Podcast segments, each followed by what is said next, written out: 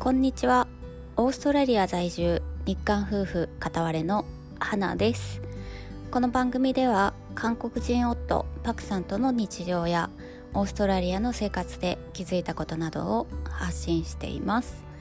はいということで、えー、今日は日曜日ですね。はい、えー、今日はですね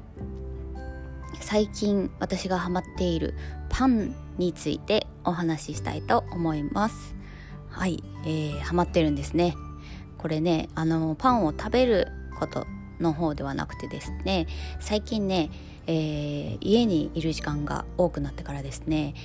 パンを焼き始めたんですね。うん。まあねあの、ロックダウン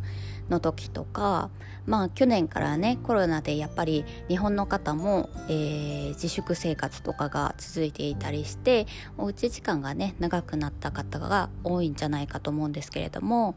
えー、その中でねえー、お菓子作りとかパン作りとかしてる方のあのインスタグラムとかねそういうのをねよく見てたんですけれどもねパン作りって絶対難しいでしょうと思っておやつはね、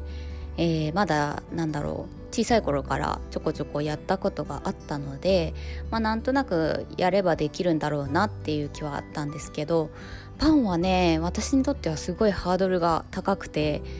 どうしてもなんかうまくいく気がしなくてですねやったことがなかったんですね。でもまあなんかこの機会だからと思って、えー、なんか最近はパンも簡単に作れる方法があるっていうのをね聞きましてえー、探してみたらね30分ぐらいで、えー、できるパンがあるそうなんですよ。あこれなら気の短い私でもできそうだと思ってですねまあなんせパンはねこう発酵するのに待たなきゃならないとかそういうのがまあこの気の短い私にはですね待ちきれる自信がなくてですね、えー、やってなかったんですけど30分ならできるぞということでやってみましてまあ初めて作ったのはねまあうんまあまあまあまあいいかなっていう感じだったんですけど、えー、そこから味を占めてですねなんかこの何て言うんだろうパン生地をこねてる時がねもう無心になれるんですよ。えー、ねほんとねストレス発散とかにはめちゃめちゃいいなと思いまして、うん、でもうやりたいやりたいって思ったらねこう早起きしてこうシャシャシャっとね作り出して、えー、作って焼いてるうちにパクさんが起きてきて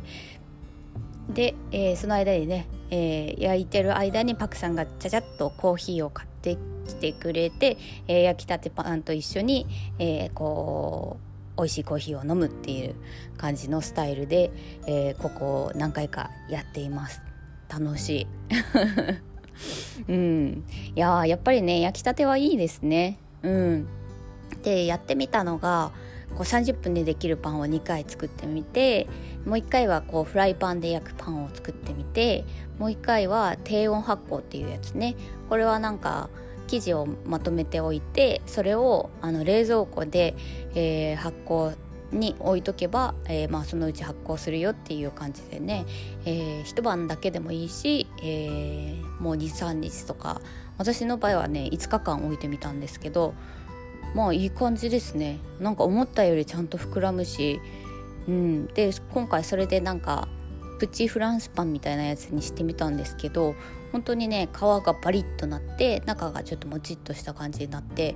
えいけるんじゃんと思ってあ私でもできるんだっていうのがね、えー、ちょっと発見があってね楽しいですね。うん、でもねあのー、パクさんはちょっとハード系のパンではなくてねふわっとしたパンが好きなので、えー、今度はねそっちの方をねできるように、えー、ちょっと頑張ってみたいなと思ってます。はい。それとですね、えー、せっかくなのでねオーストラリアのパン事情も、えお話ししたいと思うんですけれどもえっ、とねオーストラリアのパンはね何て言ったらいいんだなえー、こういうハードパン。なんかフルーツの入ったやつとかもあるけどなんかハードパン結構固めのフランスパンとか、えー、ドイツっぽい何て言うんだろうな名前わかんないけどちょっと固めのパンは美味しいのがあります。あとクロワッサンも美味しいのがあります。でもねあの日本みたいなふわっとしたねパンがね全然ないんですよね。えー、なかなか食べれられない。とかメロンパンとかもないしね。メロンパンないしょ？クリームパンないしょ？えー、いろいろないですね。こうだからすっごくね日本のパンが恋しくなったりするんですよね。であの柔らかいふわもちっとした、食パンがね日本ではあると思うんですけどそういうのもない。こっちのね食パン買うとね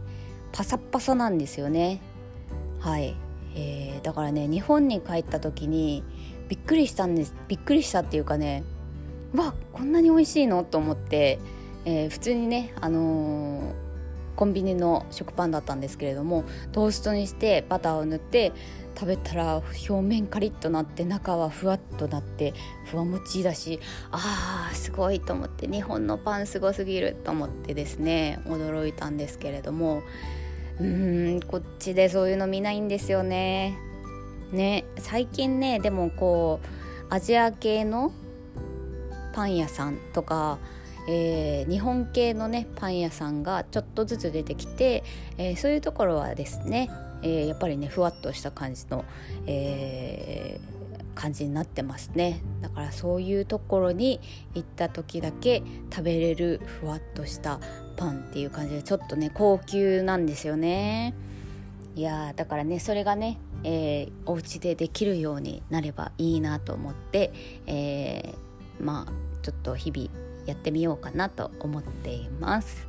はいということで今日は、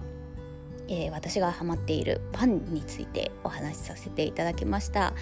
では今日も聞いていただいてありがとうございます。皆さん良い日曜日を。ではまた。See you!